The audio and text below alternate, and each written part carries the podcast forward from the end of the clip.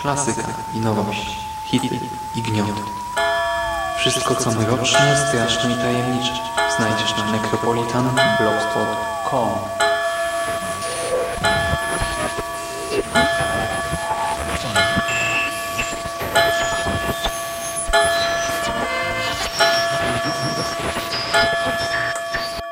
Witam w nawiedzonym podcaście.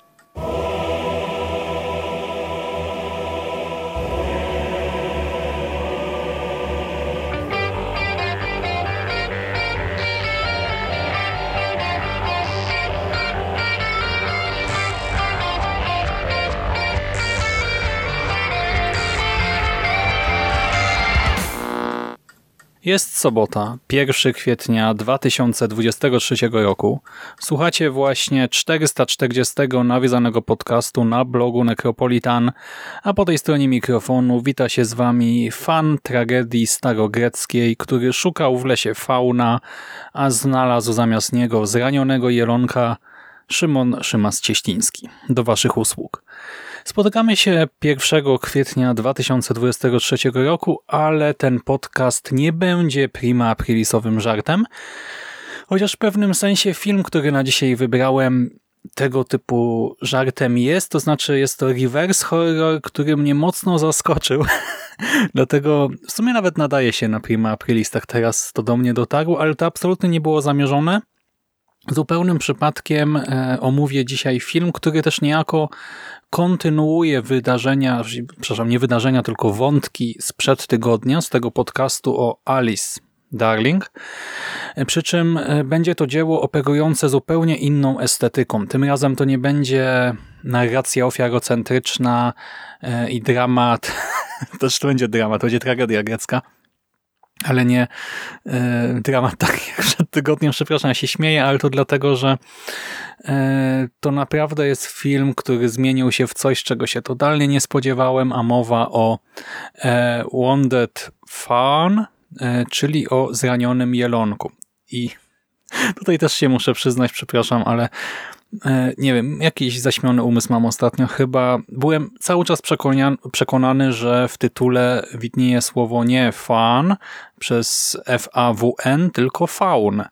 I przez cały czas myślałem, że to będzie film o zranionym faunie, tak? gdzie pojawi się postać fauna albo jakoś symbolicznie nawiążemy do mitologicznego fauna, pana, bożka pana, czegoś takiego i film rzeczywiście traktuje o mitologii greckiej i rzymskiej, e, co zaraz rozwinę, ale absolutnie faunów tutaj nie uświadczymy, to jakiś, no, moja chwilowa głupota. E, troszkę mnie e, zaprowadziła w kozi róg. E, I zanim o tej treści, gatunkowości i tak dalej, jeszcze słówko o twórcach.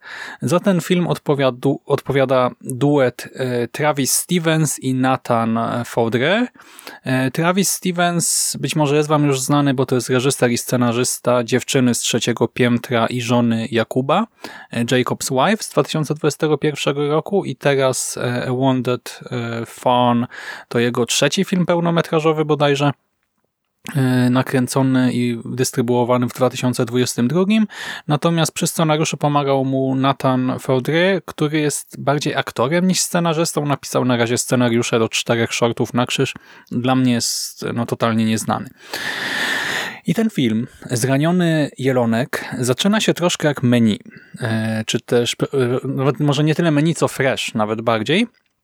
E, a potem zamienia się w Evil Dead, w martwe zło zmiksowane z Yellow Jackets, e, tylko tak jakby scenariusz pisał Hylos. E, I tak, Hylos to nie jest nazwa, przepraszam, nazwa, nazwisko jakiegoś, nie wiem, współczesnego reżysera greckiego, tylko mówię o ateńskim tragiku uważanym za twórcę tragedii greckiej, V-VI wiek przed naszą erą, bo ten film to jest taka ateńska, e, właśnie starogrecka wersja reverse slashera w surrealistycznym sosie. Jolo, bo czemu by nie? E, autentycznie, e, w trakcie seansu e, przez moją głowę przebiegały skojarzenia z Lynchem, Cronenbergiem, no ten Ice Hylos, Kosmatos, mamy właśnie mitologiczny freak show tutaj, mamy postać, która totalnie wygląda jak Shayna z Rycerzy Zodiaku. Mówi o Srebrnej Amazonce, Rycerza Zodiaku, Saint anime, być może znacie być może nie. No i e, tutaj, e, tak jak czasami nie lubię e, tego właśnie wymieniania rzeczy, które nam się kojarzą, bo czasami to jest takie promowanie dzieła na siłę, tak? Ale tutaj autentycznie przez większą część seansu, zwłaszcza przez drugą połowę, drugi akt, bo film jest podzielony na dwa akty, akt pierwszy, akt drugi, no nie mogłem się opędzić od tych porównań i e, skojarzeń. E, I reżyser tutaj nie tyle miesza jakieś gatunki, konwencje, co przyjmuje pewnego rodzaju taką formę ogólną E, I tego gdzieś tam się trzyma właśnie. W pierwszym akcie jest to jedna rzecz, w drugim druga, e, ale to, co jest w środku, bardziej przypomina jakieś stłuczone lustro, tak? Jakąś masę e, intertekstów i tego typu rzeczy, ale to gra całkiem nieźle. I ten Ice Hilo wspomniany przeze mnie, on nie pojawia się tutaj przypadkowo, bo jest to autor cytowany wprost tutaj w scenariuszu, w dialogach E, przynajmniej jedno jego dzieło, trylogia tragiczna Oresteja, to znaczy trzecia jej część tak naprawdę, Eumenidy, Eumenidy, czyli Erynie. E, przy czym jednocześnie też zaznaczę od razu, że mit o Orestesie nie zostaje tutaj odtworzony jakoś jeden do jednego. Film po prostu wykorzystuje jego elementy. Jest to dodatkowa gdzieś tam warstwa, e, jak ktoś ją odczyta, no to pewnie doceni, jak ktoś jej nie odczyta, no to jakoś też niekoniecznie wiele straci, mam wrażenie.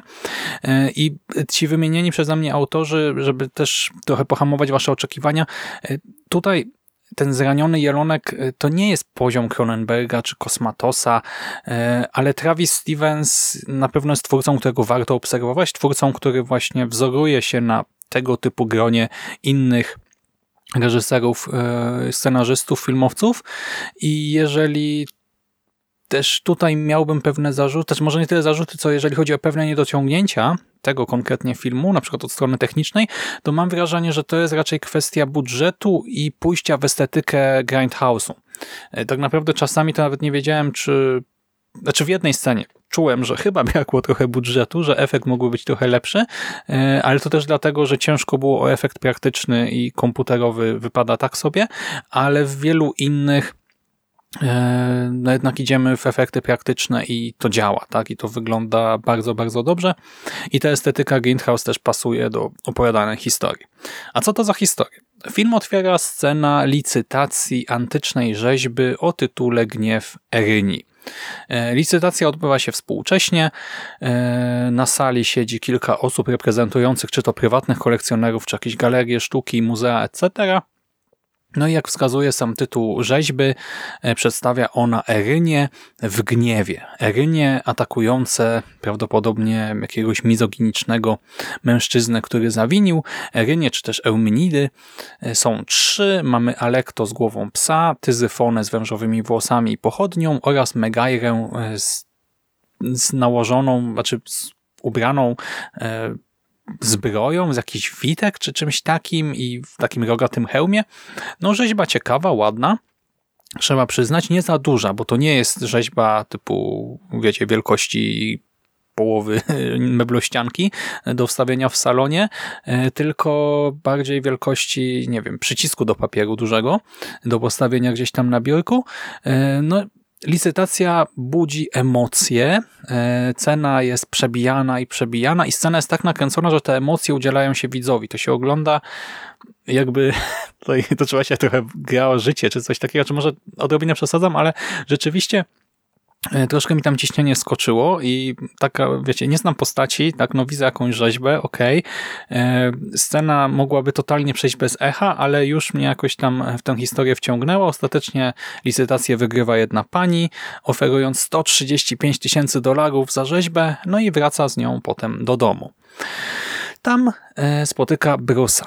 E, do jej drzwi puka, dzwoni mężczyzna, który też brał udział w licytacji, ale ją przegrał i teraz oferuje odkupienie rzeźby za podwójną cenę, plus jeszcze bonus w postaci 20 tysięcy dolarów e, dla kobiety, która jest prawdopodobnie pośredniczką i kupiła tę rzeźbę dla swojego klienta. Kobieta wchodzi w ten układ, no bo jakby nie patrzeć, podwojenie stawki plus jeszcze dodatkowa kasa dla niej, e, to dość atrakcyjna e, oferta, propozycja, ale zanim poinformuje o tym swojego klienta i transakcja dojdzie do skutku, kobieta ginie. Bruce e, widzi w jej mieszkaniu postać z głową sowy. Jest to właśnie, no jakby, w sumie ciężko określić na tym etapie. Później troszkę może to się wyjaśnia, ale tylko odrobinę. Mamy sowę wielkości człowieka, jakby takiego droida, czy bożka, demona, nie wiemy co to jest. Pojawia się w otoczeniu czerwonego światła e, w jednym z pokoi. Bruce rozmawia z nią po chwili, chwyta jakiś antyczny kastet i pozbawia tym e, narzędziem e, kobietę życia. Jest to już na start bardzo ciekawy motyw animalistyczny, bo abstrahując od tego, że cała scena jest tak od strony gatunku thrillera bardzo poprawnie nakręcona, to mamy motyw tej broni. Tak? Bruce zabija kastetem z zagiętymi kolcami, a więc narzędziem przypominającym de facto ptasie szpony. Działa pod osłoną nocy y, i jest jak ta sowa, którą widzi, ale to nie jest sowa, wiecie, z bajek, jakaś sowa mądra głowa, tylko y, ptak drapieżnik, który rozszarpuje szponami gardła ofiar. I ja już byłem tutaj tak całkiem kupiony na zasadzie, dobra, dokąd to prowadzi? Y, następnie na tle ciała tej zamordowanej kobiety, ciała leżącego we krwi na środku pomieszczenia pojawia się napis akt pierwszy. Tak jak powiedziałem wcześniej, później pojawi się jeszcze akt drugi i niedługo później poznajemy kolejną e, bohaterkę, Meredith, e, pracownicę galerii sztuki czy muzeum, która po wyjściu z jednego toksycznego związku postanawia dać szansę nowemu potencjalnemu partnerowi, no i pech chciał, że trafiło na Brusa. Para planuje wyjechać razem za miasto do domku w lesie, no i tam będą działy się rzeczy. I powiem wam, że tutaj e, mój początkowy hype osłabł, no bo pomyślałem, że to będzie kolejny e, thriller o seryjnym mordercy i wprawdzie te, które e, seryjnym mordercy kobiet i wprawdzie te, które widziałem gdzieś tam w ostatnim roku, dwóch, trzech, były raczej wszystkie udane, ale jednak tak sobie pomyślałem, kurczę, no myślałem, że to będzie jednak coś więcej, coś ciekawszego. No i na szczęście tak się okazało. W połowie filmu na ekranie pojawi się napis akt drugi i okaże się, że to nie będzie zwykły thriller, a właśnie psychodeliczny reverse horror inspirowany tragedią grecką sprzed 2,5 tysiąca lat. I może od tego właśnie zacznę. Joey Keok e, z serwisu Wicked Horror zauważyła w swojej recenzji, że Stevens udowadnia niejako, jak niewielki postęp uczyniliśmy przez 2,5 tysiąca lat opowiadania historii. No i powiem wam, że parsnąłem śmiechem, gdy to przeczytałem, ale rzeczywiście w filmie Stevensa sztuka jako taka odgrywa ważną rolę. Na początku mamy tę rzeźbę, e, jak gdyby bohaterami są osoby związane ze światem sztuki, pracownicy instytucji związanych ze sztuką i kulturą, E, mamy też kilka rozmów e, o sztuce i e, cały ten film de facto mówi co nieco o sztuce i historii sztuki i udowadnia, że rzeczywiście, choć zmieniają się pewne detale, to w pewnym sensie cała nasza kultura jest jednym wielkim powtarzaniem ogranych motywów i to nie jest żadne odkrywanie Ameryki. Stevens tutaj nie chce powiedzieć tego, co nie wiem, no dla mnie jako filologa jest oczywiste. Wiemy, że tak jak właśnie kino gatunkowe to jest wieczne powtórzenie z różnicą, tak cała kultura w pewnym sensie e, w wielu typologiach jest dzielona na de facto dwa powtarzające się e, okresy, tak, dionizyjski i apoliński.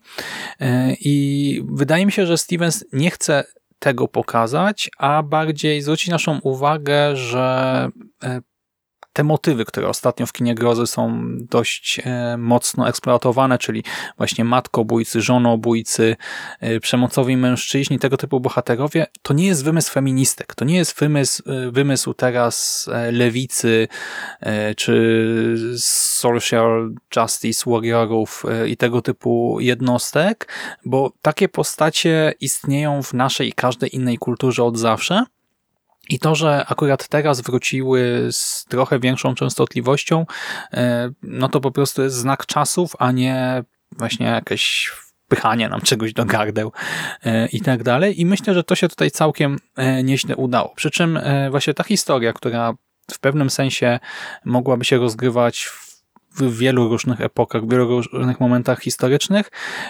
gdy być może była przedstawiana w czasach Aeschylosa, no to przez mocno ograniczoną dystrybucję opowieści w tamtych czasach, tak? Brak internetu, e, brak powszechnych właśnie kin, teatrów, filmów, e, też ograniczony dostęp do książek, ograniczona w ogóle e, umiejętność czytania. E, no wtedy być może to uchodziło za coś rewolucyjnego. W 2023 roku widzieliśmy już tę historię w wielu różnych produkcjach, więc e, trzeba widzów jakoś zaskoczyć, tak? Trzeba ich czymś do siebie przekonać. No i krytyków myślę, że bez problemu ten film zadowoli, no bo właśnie oni docenią całą tę warstwę intertekstualną, metatekstualną symbolikę, tego typu rzeczy, ale co z osobami, które po prostu oczekują bardziej rozrywkowego kina? No właśnie Stevens o nich też pomyślał i zaoferował im e, tę wspomnianą wcześniej eskalację psychodeli. Już w pierwszym z dwóch aktów e, widzimy, że to nie jest taki do końca zwykły film o mordercy kobiet, no bo najpierw pojawia się ta dziwna postać z głową sowy, tak? Ni to droid, ni to jakiś bożek, e, demon, coś innego. Nie wiemy, czy to są zwidy, czy to się naprawdę tam pojawia, ale bardzo szybko okazuje się, okazuje się że i Meredith także ma wizję, między innymi widzi jakąś dziwną, zaniedbaną kobietę, a gdy przybywa do tego domu w lesie, to coś otwiera tam drzwi, e, rzuca w okno wężem, zapala i gasi światła, porusza e, tymi takimi dzwoneczkami feng shui. No coś jest ewidentnie nie w porządku i film e, z jednej strony właśnie sugeruje nam jakiś być może wątek paranormalny, a z drugiej cały czas sprawnie ogrywa samo zagrożenie ze strony Brusa w postaci, w sensie mamy wiele strzel przechowa tutaj, które mogą wypalić. Wiemy, że to jest no, zwykły zwyrol, tak, morderca. I ten mężczyzna e, między innymi prawie cały czas biega po tym domu w lesie z nożem. Dlaczego? No bo gotował obiad, e, kroił jedzenie, żarcie, tak, potem jadł przy użyciu noża, sprawdzał e, też z tym nożem na zewnątrz, czy ktoś nie stalkuje chatki. Jakby jest to w pewien sposób uzasadnione cały czas, ale dla nas jest po prostu zabójca z nożem, więc każdy jego ruch w kierunku Meredith, gdy trzyma ten nóż w dłoni, podnosi nam lekko ciśnienie i działa w obrębie tych schematów gatunkowych dreszczowca. I od takiego thrillera z dziwnym wątkiem nadprzyrodzonym przechodzimy już tak ostro do martwego zła. E, mamy tę przestrzeń chatki i jej otoczenia, e, która zamienia się w przestrzeń surrealistyczną. Pojawiają się ferie barw, dziwne postacie, e, leje się krew i to taka krew też z intensywną barwą, taką czerwono-pomarańczową, a to wszystko, a propos tych kolorów, w cudownej oprawie audiowizualnej. Za kamerą stała tutaj Ksusza Jennefeld, dla której był to chyba pierwszy pełny metraż w roli operatorki, ale ma ogromny potencjał. E, ta pani, bo naprawdę doskonale udało się ukazać i szersze przestrzenie, czy to domu pani od licytacji, czy sali muzealnej, czy tej leśnej chaty, jak i bardziej klaustrofobiczne e, pomieszczenia, łazienki, czy jakieś tam leśne ścieżki. E, w ogóle jak kamera krąży przez ten dom, Strasznie to doceniam, bo rzeczywiście czuć tę przestrzeń. Można oglądając film rozrysować sobie e, pomieszczenia, wiemy gdzie się znajdujemy, wiemy jak ta przestrzeń jest zbudowana. E, jest też ukazana atrakcyjnie. Wiadomo, to nie jest zasługa tylko operatorki, ale w ogóle całego tutaj art departmentu, y, nie wiem, no ludzi, którzy budowali scenografię i tak dalej, e, ale właśnie wizualnie to w kadrze prezentuje się bardzo dobrze. Do tego postawiono na specyficzną stylistykę, estetykę, bo obraz jest dosyć ziarnisty, a kolory, e, zwłaszcza te związane e, z tym potencjalnie nadprzyrodzonym, czy ta krew, one są jasne i bardzo intensywne. I to z jednej strony od razu przywodzi na myśl kolory chociażby u Dario Argento, po prostu od razu miałem przed oczami trylogię Matek. Z drugiej strony to przypomina ogólnie estetykę kina lat 70., thrillerów, horrorów, grindhouse'u i tutaj te inspiracje są strasznie świadome, nie tylko w warstwie wizualnej, ale i w wielu innych aspektach. I to wszystko jeszcze wspiera soundtrack, który komentuje poszczególne sceny. Chodzi o to, że kilkakrotnie mamy tutaj scenę nakręconą w taki sposób, że aktorzy wykonują jakieś proste czynności, a utwór muzyczny też e, z wokalem jest bardzo głośny i towarzyszy naszym postaciom, komentując jednocześnie scenę i tak naprawdę teraz do mnie dotarło, że muzyka, piosenki tutaj są trochę chórem greckim, właśnie z tragedii e, greckiej. Wow, w sumie prosta, ale nie wiem, jakoś w trakcie seansu to do mnie jeszcze nie dotarło. Może dlatego, że to drugi akt bardziej właśnie tę tragedię tutaj eksploruje i eksponuje. W każdym razie rzeczywiście piosenki pogrywają sobie z widzami i jego, czy też ich oczekiwaniami, e, komentują to, co się dzieje, czy też zwiastują rozwój wydarzeń e, i to gra i hula bardzo dobrze. E, to wszystko by nie zagrało jednak, gdyby nie też dobra gra aktorska i na szczęście ta również wypada nieźle. E, w roli Bruce'a zobaczymy Josha Rubena, który nie jest mi znanym aktorem. Wiem, że wyreżyserował Wilkołaki są wśród nas z 2021 roku. E, jego potencjalną ofiarą będzie tutaj Sarah Lind, która grała w poprzednim filmie Stevensa, to jest w Jacob's Wife oraz w antologii Shevenge z 2019. Swoją drogą to Shevenge mogłoby wpłynąć w końcu na jakieś VOD, żeby można je było legalnie e, zobaczyć, a dodatkowo na ekranie zobaczymy właśnie w roli tej pani od licytacji Malin Bar i możecie ją kojarzyć z innych horrorów. Ja miałem wrażenie, znaczy ona też jest podobna do jakiejś innej aktorki, której nie mogę teraz e, jakoś sprecyzować w mojej głowie, e, ale tak właśnie wydawało mi się, że ją skądś kojarzę, no i rzeczywiście ona grała w innych horrorach też, tylko na ogół e, na drugim czy dalszym planie, bo pojawiła się i w teście beta Canninga i w Lapsis w ostatnich latach, czy w Honeydew, e, więc no być może właśnie z tych produkcji będziemy ją kojarzyć. No i abstrahując od bar, Josh Ruben Początkowo ma dosyć prostą rolę, no bo gra tego pozornie sympatycznego gościa ze złymi intencjami, drobnymi problemami z głową, ale w drugim akcie cudownie puszcza się peronu.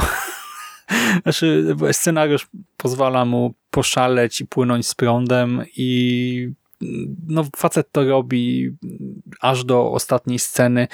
Mamy scenę nie po napisach, a w trakcie całych napisów. E, jest taka dosyć długa sekwencja i to może jest pewna przesada, ale pasuje do tego filmu i jest w pewien sposób świetnym też domknięciem całości więc Ruben się sprawdza nieźle, a Sarah Lind e, od początku musi ogrywać dużo bardziej skomplikowane emocje, no bo w końcu jest tą kobietą po przejściach, która chce dać szansę temu nowemu związkowi, ale jednak te niewytłumaczalne doświadczenia e, w tym domku i pewne czerwone flagi, które dostrzega, e, co też tutaj doceniam, że no nasza protagonistka nie jest głupia, ślepa i tak dalej, no to wszystko zmusza ją do reakcji i potem gdy w drugim akcie ma trochę inną rolę, y, też może odrobinę poszaleć, no i w obu tych odsłonach sprawdza się, myślę, doskonale. W sumie w ogóle tutaj aktorzy wypadają nawet lepiej solowo, gdyby ich tak oceniać e, niż jako para, ale to też chyba kwestia scenariusza, który no właśnie nie bawi się tak jak Fresh w ukazywanie tej idealnej, udanej, idyllicznej, e, wymarzonej randki. E, to jest zraniony jelonek i tutaj no stawiamy na trochę inno, e, inne ukazanie tej relacji. No a czy film jest straszny? No bo mówimy o nim w nawiedzonym podcaście. Bywa. E, ma momenty, na początku ma kilka nachalnych, ale działających bardzo dobrze jumpscares. E, na pierwszym z nich autentycznie się wydarłem, bo totalnie się go nie spodziewałem. E, był, znaczy był w momencie, w którym mogło się coś wydarzyć, ale nie został podprowadzony, tylko po prostu zaskoczył mnie i dałem się po prostu zrobić jak małe dziecko. A później w drugim akcie, znaczy no, mamy jeszcze kilka innych gdzieś tam mocniejszych scen, ale gdy w drugim akcie zaczyna się ta jazda bez trzymanki, jeszcze dostajemy trochę horroru cielesnego, e, no dzieje się, tak? I moja wyobraźnia czuciowa, e, na przykład w jednej scenie dotykania, czy nie wiem, nastawiania pękniętego fragmentu kości czaszki autentycznie eksplodowała i umarła. A, to było okropne doświadczenie dla mnie, no ale właśnie dla fanów horroru jest tutaj kilka E, momentów, które działają na różnych płaszczyznach, tak? I strach, i lęk, i obrzydzenie, każdy znajdzie coś raczej dla siebie. E, a mamy też sceny na przykład z laserami, steampunkowymi kultystami i tą sowią istotą. E, I ta scena kończy się po prostu kadrem wyciętym z Don't Hack Me, I'm Scared. I dopóki tego nie zobaczycie, nie, nie zrozumiecie o co mi chodzi. Dlatego to nie jest spoiler, ale po prostu jak się to zobaczy, no to mózg jest roztegowany, panie i panowie, i tego już się nie da odzobaczyć, e, więc doceniam, tak? E, nie, nie jest strasznie, strasznie, tak? Czasem jest obrzydliwie, czasem jest dziwacznie, e, surrealistycznie, właśnie nie weirdowo raczej, surrealistycznie, groteskowo, ale to wszystko jest atrakcyjne i myślę, że większość fanów horroru będzie w miarę usatysfakcjonowana. Pierwotnie rozważałem strefę spoilerową, no bo ten film właśnie mm, obraca się e, o 180 stopni w którymś momencie, e, ale teraz dochodzę do wniosku, że raczej nie ma to sensu, bo po pierwsze nie kończyłem filologii klasycznej, więc na przykład nie czuję się na siłach, by jakoś tutaj rozrysowywać wam paralele i rozbieżności między filmem Stevensa a Eumenidami Aeschylosa. Mogę tylko powtórzyć, że podoba mi się e, to, co robi tutaj z tym scenariusz, to jest, że nie odtwarza w prosty sposób mitu, a po prostu czerpie z pewnych jego elementów. Podobają mi się wszystkie te elementy tragedii greckiej. Nie o wszystkich wspomniałem właśnie, żeby nie spoilować. E, ten chór w postaci utworów muzycznych czy pewnych postaci e, działa bardzo dobrze. Wizualizacja pewnych mitologicznych istot, zjawisk też wypada świetnie. Strasznie doceniam wątek katarzis i tego, kto ostatecznie w tym filmie ma go doświadczyć. Wątek kolekcjonowania w kontekście seryjnego zabójcy jest może i banalny, ale przy całej otoczce związanej ze sztuką tutaj działa o wiele lepiej niż w innych podobnych produkcjach, a i kwestia winy i kary też została świetnie ograna. No i strona wizualna jest super, audiowizualna, więc e, kurczę, tak a propos, bo pewnie część osób sięgnie po ten film, po tym podcaście. E, nie chcę mówić zbyt wiele, ale na przykład porównajcie sobie, jak wyglądają kadry, na których pojawiają się napisy akt pierwszy, akt drugi, nie? E, świetna rzecz, e, właśnie estetycznie dopieszczony jest ten film momentami i tutaj jest masa takich detali, na które można nawet nie zwrócić uwagi przy pierwszym seansie. Na przykład, znaczy, no, na to się zwróci uwagę, ale nie wiem, ten strój Brusa w drugim akcie. Rzecz trochę kiczowata, ale jednocześnie tak pasująca do tego filmu I, i tak atrakcyjna ostatecznie i tak też grindhouse'owa, że trudno tego nie docenić, mam wrażenie. I w sumie w trakcie seansu miałem tylko jeden problem. E, przez to mieszanie nadprzyrodzonego e, z rzeczywistym e, nigdy nie wiemy do końca, czy to, co aktualnie obserwujemy, czy na początku może nie, ale od pewnego momentu nie wiemy, czy to, co widzimy na ekranie dzieje się naprawdę tu i teraz, czy może raczej w głowach postaci. I przez to ja przykładowo totalnie zanegowałem koniec pierwszego aktu i w finale drugiego aktu byłem w szoku, gdy zobaczyłem, kto stoi przy beczkach. I y, to był szok trochę negatywny, bo wybił mnie nagle e, z tej końcówki, e, przy czym e, szybko gdzieś tam się z tego otrząsnąłem i druga konfrontacja z tymi scenami oraz chwila namysłu sprawiły, że jednak doceniam ostatecznie to, co tutaj się zadziało w scenariuszu i widzę w tym wszystkim sens. No po prostu ostrzegam, że można czuć się zdezorientowany w pewnym momencie ale no, nie traktowałbym tego jako jakąś taką potężną wadę. No bo też gdyby film e, trochę bardziej na tacy podawał pewne rzeczy, no to pewnie nie byłby aż tak atrakcyjny. Tak mógłby zrobić się miałki i ta druga połowa może pewnie by nie oddziaływała tak, jak oddziaływuje ostatecznie. I e, powiem wam, że przez ten sens aż nabrałem ochoty na przykład na ponowne obejrzenie zabójstwa, e, nie, nie, nie zabójstwa, zabicia e, świętego Jelenia. I nawet pomyślałem, przygotowując sobie notatki, że mógłbym nadrobić w końcu filmografię Lantimosa, ale to temat na inny podcast po prostu zraniony jelonek, e, wounded e, fawn, no był ciekawym przeżyciem i zmierzając powoli ku końcowi, ja w sumie polecam go chyba wszystkim.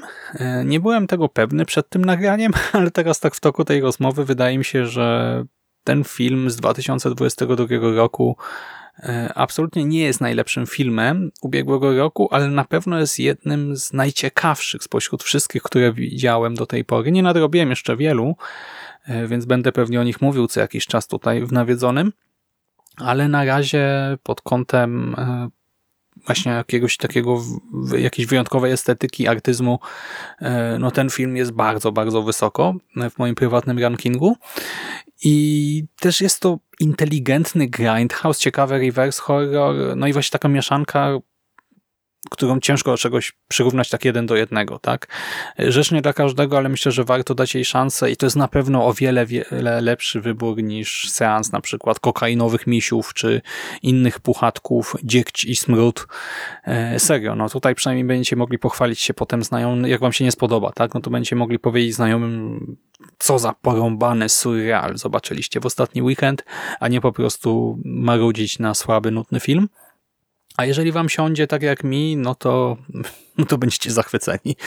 E, I tego wam właśnie będę życzył teraz na koniec. A oprócz tego tradycyjnie już życzę wam też klimatycznego weekendu, udanego tygodnia i do usłyszenia w następnym nawiedzonym podcaście.